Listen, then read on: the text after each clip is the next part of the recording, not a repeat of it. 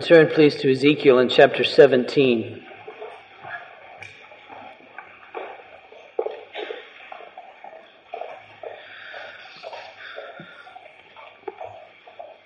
Ezekiel chapter 17.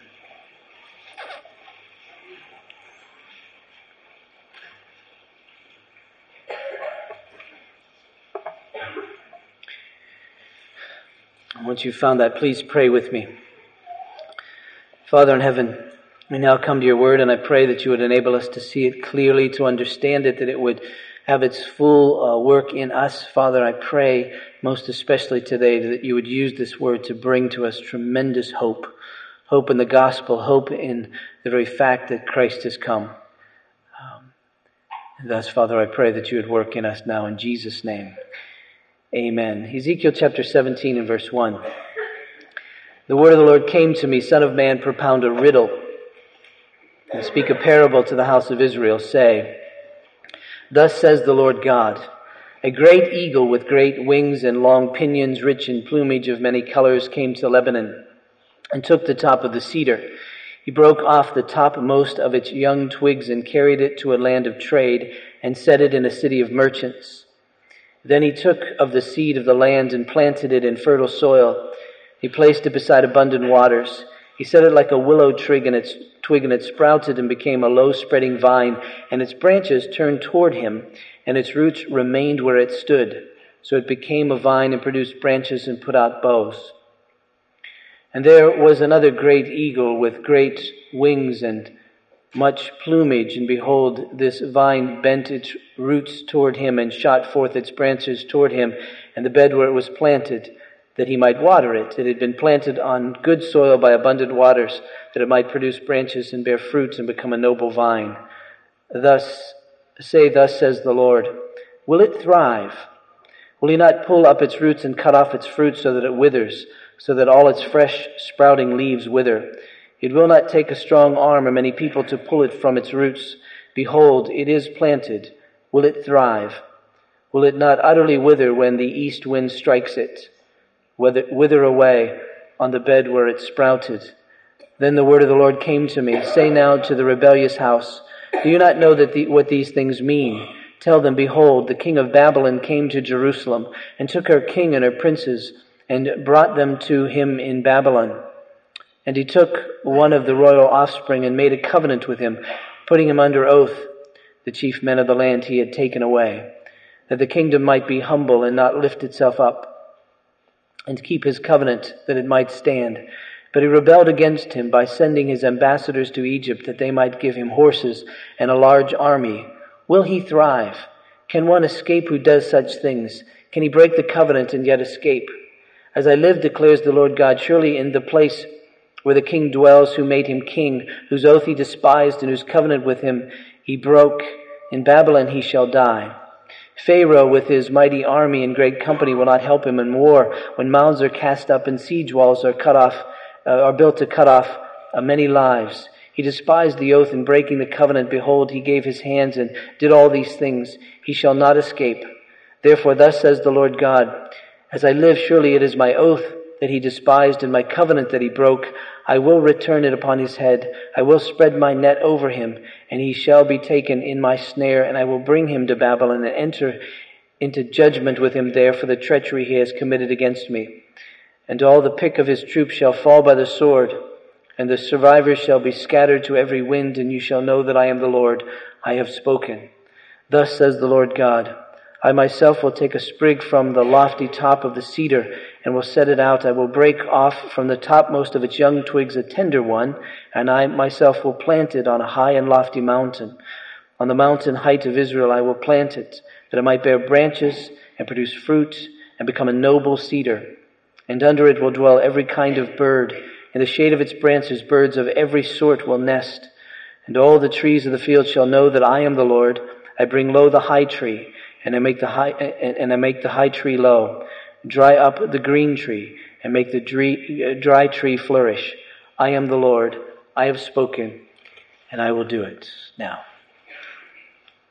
I think it's helpful for us to see what's going on in this group of chapters, chapters 15, 16, now 17, next week, uh, chapter 18. By the way, chapter 18 next week deals with one of the most fundamental of all the theological issues. Um, not foxtrot, foxtrot this week notwithstanding, uh, how can free will and preordination, the preordination of God, coexist? That's an interesting question, but the one the Bible doesn't speak to. The one the Bible speaks to is the more fundamental question, which we'll take up next week, so I'll tell you about that next week. But in chapters 15, 16, 17, and 18, what we find here is, in a sense, if I could put it this way, God vindicating His own character, showing that he really is faithful to his covenant promise. Because if he's not faithful to his covenant, covenant promises, then he's not trustworthy. And if he's not trustworthy, then not only his character is maligned, but we're sunk. And so it's important for us to see that God really is trustworthy. And, and the reason I say that is that God made promises, a covenant with Abraham. And the covenant that he made with Abraham was essentially that there would be many descendants for Abraham. In fact, on one occasion, he had Abraham look up into the stars in the sky and say, Count them if you can. And of course, he couldn't. And he says, So shall your descendants be. That is, innumerable, uncountable as the stars in the sky. Well, obviously, at this moment in time in history, things don't look good for the descendants of Abraham. The northern kingdom had already been destroyed by the Assyrians. The southern kingdom, Judah, essentially, of whom Ezekiel is speaking, um, has already been uh, besieged by the Babylonians on a couple of occasions, so exiles have taken place. Now left in the land, left in Jerusalem, are only the humblest of the people. And now God is saying that the Babylonians will once again come. He's been saying this throughout all of Ezekiel. I, I trust you've gotten that by now. But he said over and over again that the Babylonians are going to come and that Jerusalem is going to be destroyed. And so again, one has to ask the question, is God faithful to his covenant? Is he going to be able to fulfill this? Will there be descendants? Will there be ones like Abraham who by faith are counted righteous? That's the question. If that isn't true, we're sunk because God has made that promise. Now it seems as we work through all this that God's judgment is reasonable. The people certainly have sinned against him. And that indeed is part of the covenant. You remember when God made this covenant with Abraham and then with Moses and so forth. He said there'll be blessings and curses. I will be your God, you will be my people. To be my people means that you're to honor me, that you're to depend upon me, that you're to allow me and to listen to me as I define what life is to be for you. You're to look for no, to no one else for your provision, for your wisdom, and you're even to look to no one else for your forgiveness other than me. You're to come to me with your whole lives. That's living in my covenant. And if you don't, then you'll be cursed. If you do, then the blessing of God will be upon you. That's the covenant. And we see that Israel, most specifically here those in Jerusalem at this moment in time, but throughout history, Israel had been unfaithful to God, and thus the curse of the covenant was upon them. That seemed reasonable. But the question for us is, how can God do that and still have descendants by faith of Abraham? And can he really pull that off? And so as we go through these, these little parables that he's given to us, first the one in chapter 15 about the vine, it made sense to us that if a vine doesn't produce fruit, it should be destroyed because vines are made for fruit. They're good for nothing else. And so God said, I made Israel to be a vine. It's producing no fruit. Thus, it'll be destroyed. And, and that's logical to us. But the question is, if he does that, will he be able to be faithful to the blessing of his covenant? The second parable that we saw was this one of this abandoned child who ultimately became the bride, the wife of this man who loved her so. And yet this bride was not only unfaithful, but was so unfaithful, so despicable in her unfaithfulness, so horrible in her unfaithfulness. that she even prostituted herself and used all that the husband had given her in order to attract other lovers, even to use what her husband had given her to pay other lovers. And God said, I've called Israel to be my bride, and she's been unfaithful. And so not only with the vine do we see the logic of judgment, but now with the bride we see the passion of judgment. And yet, is God able to be faithful to save? But we caught a glimpse with the vine because we realized that at a time one would come who would be the vine and who would be the one who would sprout branches. And those branches attached to the vine would bear fruit. And of course that vine would be Jesus. And then we caught a glimpse of hope as well because we realized that, that though Israel was an unfaithful bride, a groom would come for his bride and would die for her would give himself for her and would cleanse her and make her his very own. And that very one would be Jesus.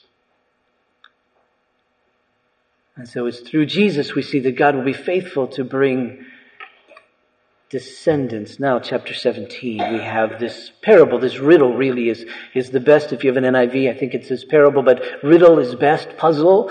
Um, it is a puzzle. If only you had the first uh, 10 verses, you'd be utterly probably lost in this. Uh, verses 11 and following help us to understand the meaning of it. Two eagles, Ezekiel tells the people, come. And the first eagle takes a twig off the top of the cedar and he takes it to a city of merchants and he plants it. Then he takes seed and he plants it in the land and it becomes a, a low vine. And that vine then continues, interestingly enough, to look to this eagle, to look to him, to look to this eagle for its sustenance. Then another eagle comes along. And that other eagle then seems to garner the attention of this vine. And now this vine looks to it. And then God asks the question, will this vine thrive? And you get the impression it's not going to. What does that mean?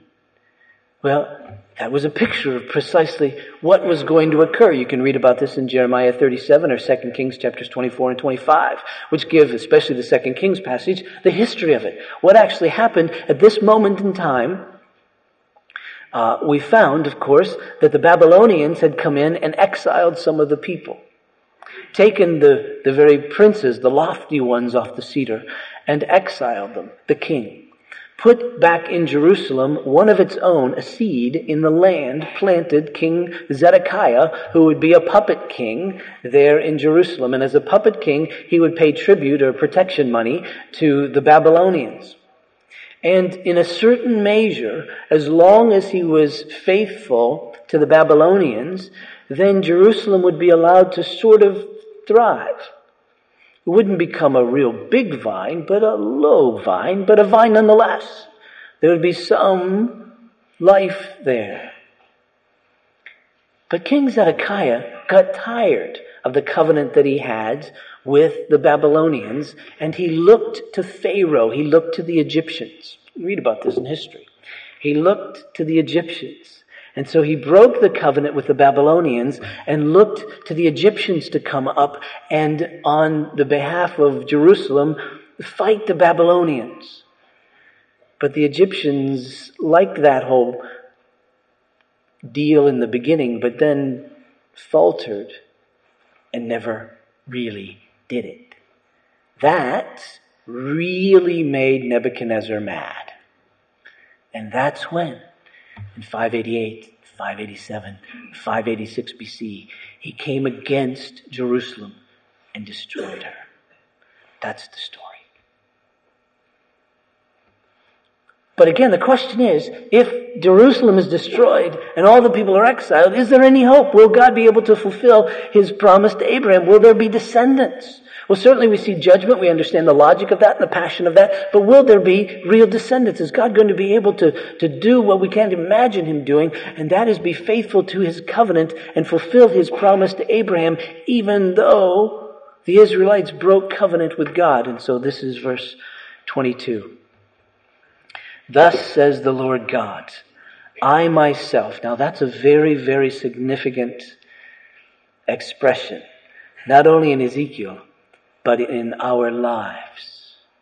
Because what we'll find in the book of Ezekiel is that the prophets fail. The elders fail. The shepherds fail. And after each failure is God saying, I myself will come. Thus says the Lord God, I myself will take a sprig from the lofty top of the cedar and will set it out. I will break off from the topmost of its young twigs a tender one, and I myself will plant it on a high and lofty mountain. God's going to do something. He's going to intervene. He's going to directly intervene. And I can't help, as I read that particular passage, think of a passage that, a couple of passages that we heard this morning as we were singing. The first from Isaiah and chapter 11. As God speaks of taking this twig, this tender branch, I can't help but think of Isaiah chapter 1, chapter 11 verse 1, where Isaiah says, There shall come forth a shoot from the stump of Jesse, and a branch from its roots shall bear fruit, and the Spirit of the Lord shall rest upon him, and the Spirit of wisdom and of understanding, the Spirit of counsel and might, the Spirit of knowledge and the fear of the Lord, and so forth. And here's what will be the result of this shoot coming, this one from the stump of Jesse, verse 6 in chapter 11 of Isaiah. The wolf shall dwell with the land, and the leopard, lamb and the leopard shall lie down with the young goat, and the calf and the lion and the fattened calf together, and the little children shall lead them. The cow and the bear shall gaze, their young shall lie down together, and the lion shall eat straw like the ox. The nursing child shall play over the hole of the cobra. The weaned child shall put his hand on the adder's den. They shall not hurt or destroy in all my holy mountain, for the earth shall be full of the knowledge of the Lord as the waters cover the sea. In that day, the root of Jesse, who shall stand as a signal for the peoples of him of him shall the nations inquire, and his resting place shall be glorious. You get the sense that Ezekiel and Isaiah are talking about the same thing happening peace. As Ezekiel talks about this great tree where all the birds come and make their nest, and Isaiah speaks of this shoot from Jesse who will come and bring rest. You get the sense, yes, It'll happen. Isaiah chapter 53, perhaps as stunning a prophetic passage in all the Bible. Isaiah 53 and verse 1 Who has believed what they heard from us, and to whom has the arm of the Lord been revealed? For he grew up before him like a young plant and like a root out of dry ground. He had no form or majesty that we should look at him, no beauty that we should desire him. He was despised and rejected by men, a man of sorrows and acquainted with grief, as one from whom men hide their faces. He was despised and we esteemed him not. Surely he has borne our griefs and carried our sorrows, yet we esteemed him stricken, smitten by God and afflicted. But he was wounded for our transgressions. He was crushed for our iniquities. Upon him was the chastisement that brought us peace and with his stripes we are healed. All we like sheep have gone astray. We've turned every one to his own way, and the Lord has laid on him the iniquity of us all. Still, this shoot to come, this one who will be this great branch. Jeremiah speaks of the same thing, for instance, in Jeremiah in chapter 23, in verse 5. Jeremiah the prophet writes this Behold, the days are coming, declares the Lord, when I will raise up for David a righteous branch and he shall reign as king and deal wisely and shall execute justice and righteousness in the land. In his days, Judah will be saved and Israel will dwell securely. And this is the name by which he will be called the Lord our righteousness. You see, you get this sense that even though Jerusalem is going to be destroyed, that still something great is on the horizon, something great is going to happen. Somehow, out of this people will come this great, humongous blessing. But yet the people of Jerusalem will be destroyed. Notice as we read on in Ezekiel 17 verse 23. On the mountain height of Israel will I plant it, that it might bear branches and produce fruits and become a noble cedar, and under it will dwell every kind of bird in the shade of its branches. Birds of every sort will nest. And all the trees of the field shall know that I am the Lord. I bring low the high tree, and I make the high tree low. Dry up the green tree, and make the dry tree flourish. I'm the Lord. I've spoken. I'll do it. God says, listen, it isn't as it appears. Right now, you think the high tree is really strong and the low tree is really weak. That's all going to change. You think the green tree is really healthy and the dry tree is really sick. That's all going to change. You see. And that's exactly what happened. Because you see, the Babylonians, after a generation or so, gave way to the Persians. And the Persians just happened to have a king named Cyrus that Isaiah had already told us about. That's one of the most amazing passages. Isaiah chapter 44, verse mm, 28-ish, is a great piece of prophecy. Because even before the Persians were on the scene, Isaiah named this king who was going to come. That's dangerous as a prophet. It's one thing to hint, it's another thing to name. He said, Cyrus will come. And Cyrus did come. And when Cyrus came, he inherited, if you will, the Israelites, and he says, Go back. Oh, you who are from Jerusalem, just go back. Cyrus was quite a superstitious king. And he was afraid of all gods, though probably worshipped none. And so he said, You have a God and he lives in Jerusalem? Go back. And when you get there, tell him I sent you. Okay? Tell him Cyrus is a good guy. He was covering all the bases he thought he knew to cover. So they went back, and Zerubbabel, you remember, went back and rebuilt the temple, and Nehemiah went back and rebuilt the walls. Ezra went back and reestablished the worship. But it wasn't quite with the glory that one would have expected from Ezekiel. It still wasn't it. It still wasn't the time when all the birds would come, excuse me, and nest there. It just wasn't, just wasn't that glorious. And difficulties would continue to come and you would begin, you'd continue to look at the history of the people and wonder, will God fulfill His promises? But then you see the shoot came.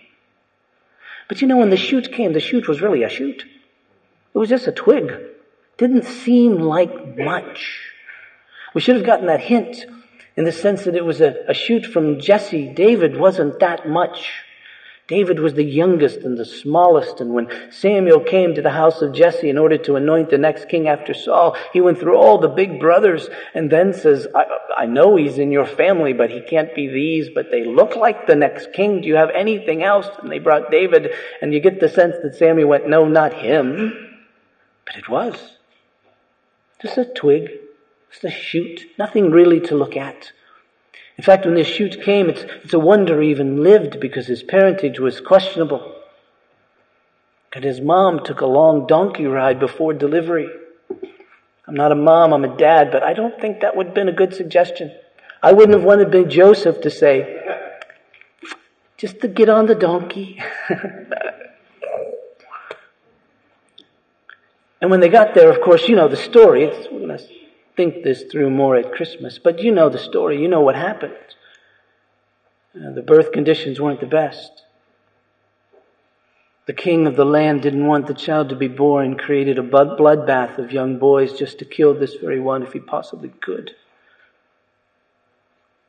He grew up, you know, the opposition to him. The scripture says he was nothing to look at. You wouldn't have looked at this boy or this man and said, that's the Messiah. It wasn't quite like that. As the great Christmas carol said, veiled in flesh. The Godhead see veiled in flesh, veiled incarnate deity, pleased as man with men to dwell. Jesus, our Emmanuel. You, you know that. So there he was. The opposition was great. Even his own followers didn't know exactly who they were following or why or any of that. They were confused a great deal of the time. It appears that the only ones who really knew who Jesus was were the demons. They felt the opposition, they felt the war, they felt the battle, they knew it was there. And then he was killed. The resurrection happened, of course, that was good news, but then he ascended and you wondered, will this really ever come to fruition? Will it ever come to pass, all that's been, been promised? Because he ascended, and yes, he sent his spirit, but still he left behind a group of ragtag followers who really, really were uneducated, who didn't have much social standing, weren't very well connected, weren't very well thought of, and he gave a message that he left behind. There was a stumbling block for the Jews, and it sounded foolish to all the Gentiles, and so how is it that they would ever break through that the promise to Abraham that was reiterated in the promise to Ezekiel would really come to pass? How would this be? But it would all come, of course, through this very one Jesus, though it, it looked like it would never, never, ever happen, take place. But he was the very one. For instance, Romans in chapter 4.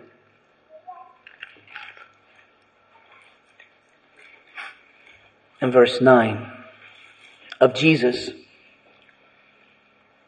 is this blessing that is the blessing of this covenant with Abraham, is this blessing then only for the circumcised or also for the uncircumcised, that is Jew and Gentile both? We say that faith was counted to Abraham as righteousness. How then was it counted to him? Was it before or after he had been circumcised? It wasn't after, but before he was circumcised.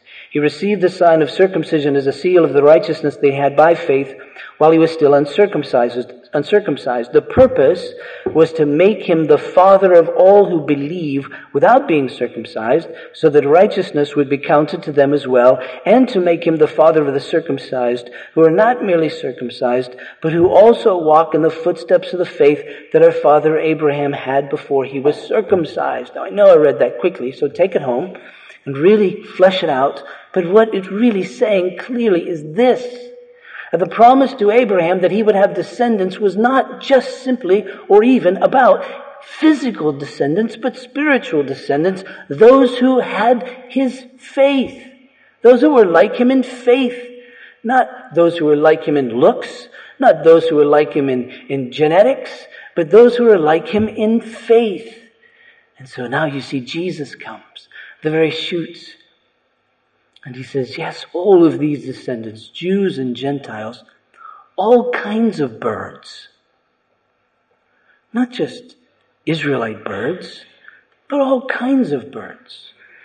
We're proof of that. We have strange birds, all kinds of birds.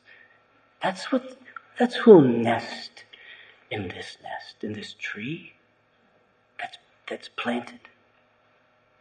And you say, okay, it still, though, doesn't look like there are that many of us compared to how many there could be of us, to the, compared to how many there are of everybody else. It just doesn't seem like this is really going to be that tremendous, this great. In fact, it appears as if a great deal of the time we're in the short end of the social stick here.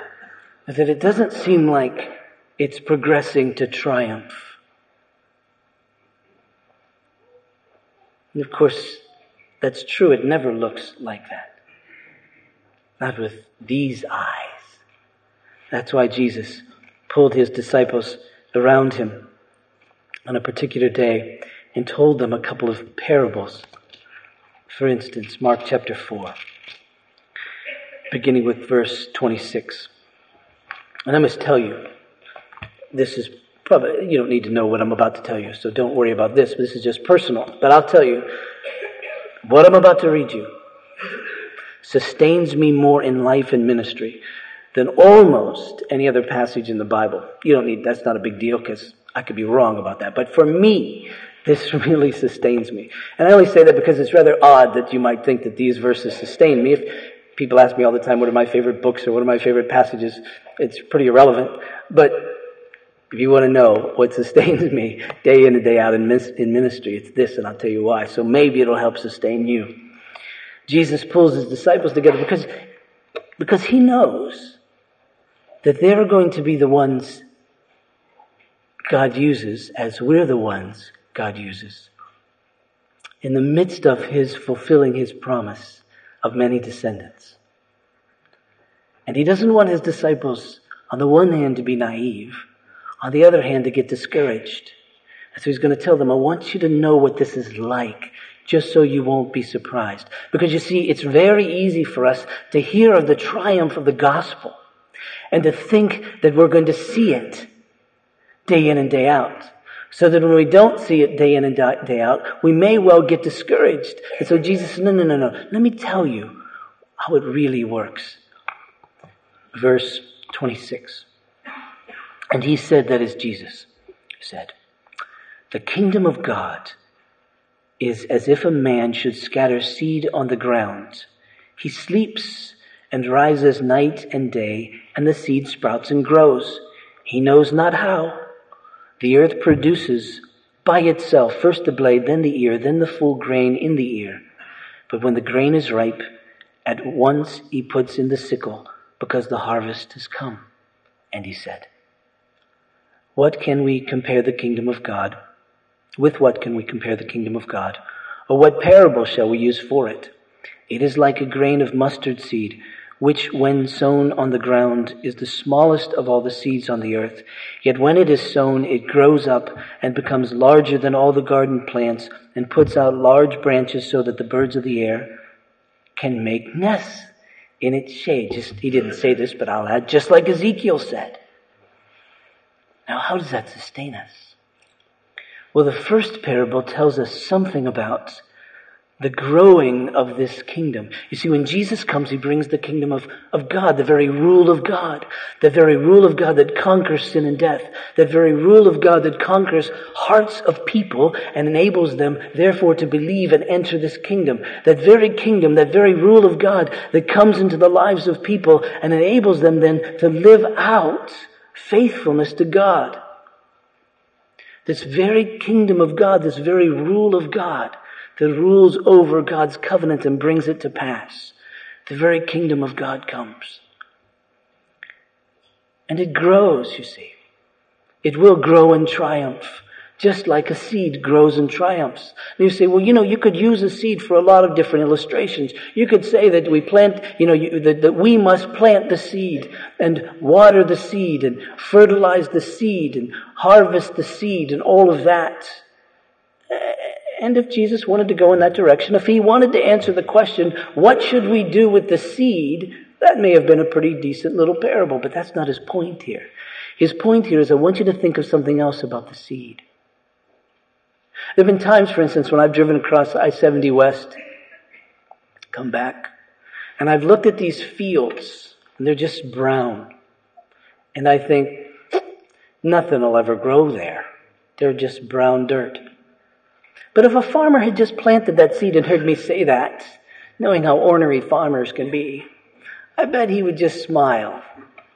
And he'd go, he's stupid. He just can't see it. He doesn't know that I put their seeds in there and, and they're going to come up. And the next time he drives out there, if it's the right season of the year, he'll see it all coming up and he'll go, how'd that happen? And Jesus says, yeah, that's, that's the point. This seed is strong. This seed is powerful. Nothing can stop it. In fact, in this verse 28 says the earth produces by itself.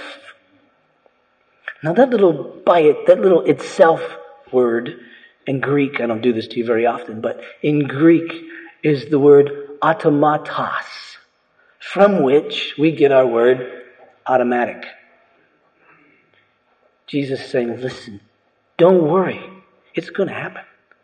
Don't worry. The tree's going to grow. Don't worry. The birds will come. Don't worry. A day will come. You won't see it till I come back. The day will come when you'll look around in the tree and there'll be all kinds of birds because nothing can stop this. Hell can't stop it. Disease can't stop it. Your stupidity can't stop it. Your sin can't stop it. Your ineptness can't stop it. The governments of the world can't stop it. The philosophies of life can't stop it. The educational institutions can't stop it. Your neighbors can't stop it. Your kids can't stop it. Your parents can't stop it. It can't be stopped. It will grow. That is true. There will be descendants from every species of bird, every kind of person. It will happen. Nothing really can stop it. And you say, but, but, but, but Jesus, it doesn't look like it's all that significant. It doesn't look like it's all that big. It doesn't look like all that's really happening. And he says, well, then let me tell you another story. Look at this little mustard seed. You say, but Jesus, I can't see it. That's the point. You can't see it, but it's small. Let me take you to the garden. Which is the biggest bush out here? Oh, the mustard one. From the mustard seed. Oh, that's right. You can't see it. It looks really small. I mean, when Jesus first showed up on the earth, he was a baby. He didn't look like much. Everything was against him. And then he grew.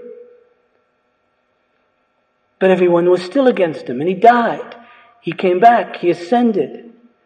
He left this ragtag band of followers. It didn't look like much. It didn't appear as if it would even last the week. And yet, it goes. Why? Because it's powerful. Nothing can stop it. It will grow.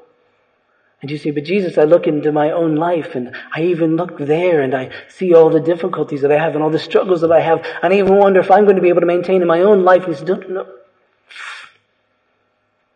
The seed is there.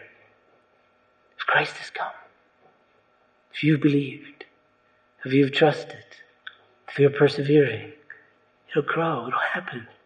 It really will. But I look at my wife and I wonder about her, and I look at my husband, I wonder about him, and I look at the people in my church and I wonder about them, and I, I there's time to wonder. There's time to be concerned, but right now, just stop, he says, and understand how this works. It will grow. Trust me. Even, he says, in the context of your tragedies. Even your tragedies can't stop this. Even your tragedies will bring this. One theologian, I won't tell you who it is because I don't want you to read him. But I have to be honest, this is a quote.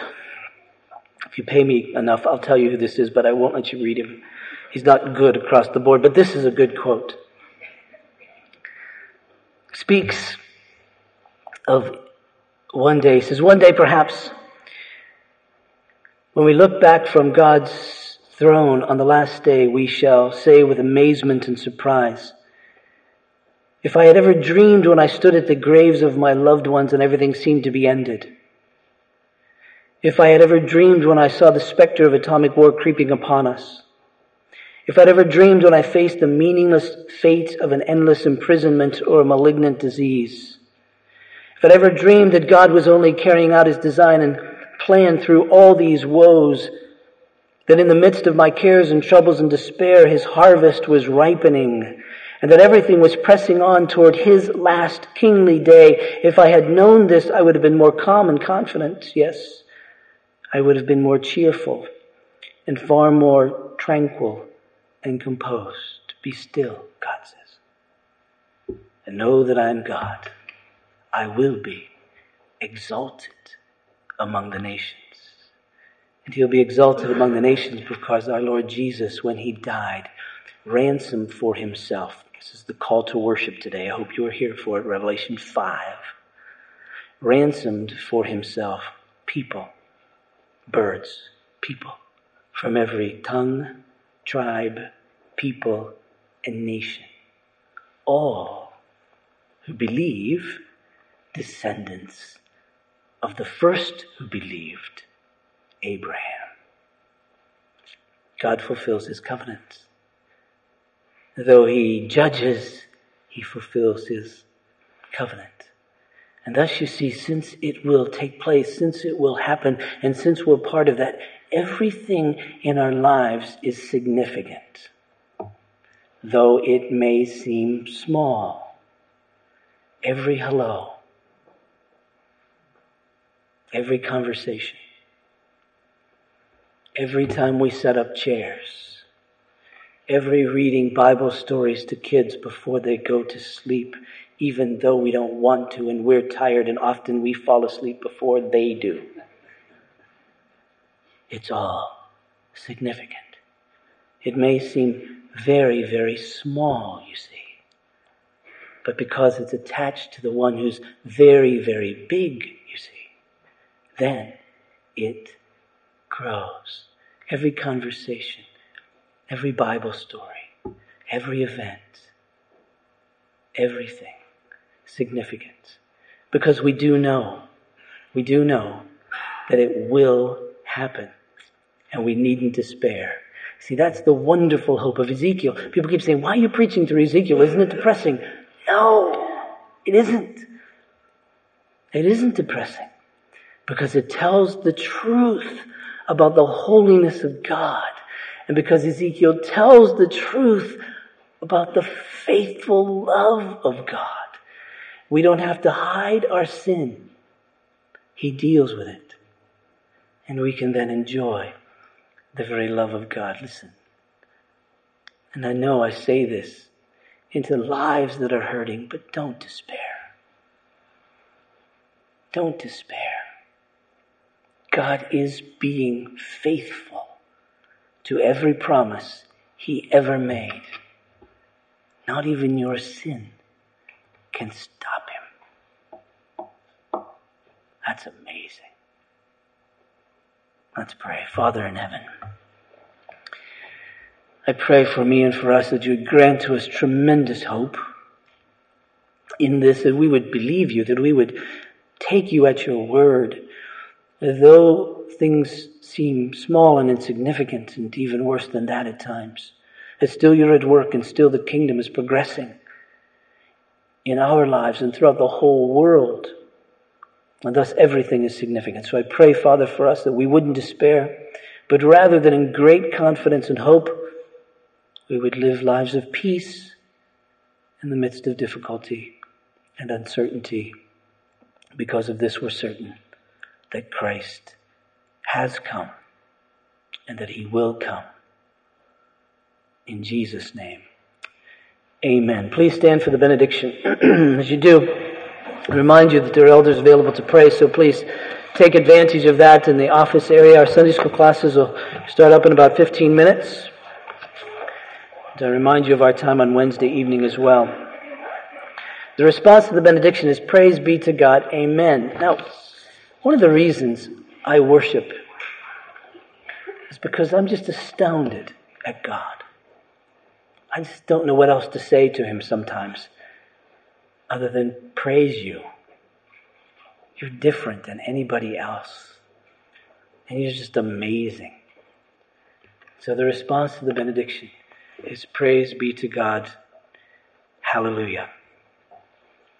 Please receive this as God's benediction.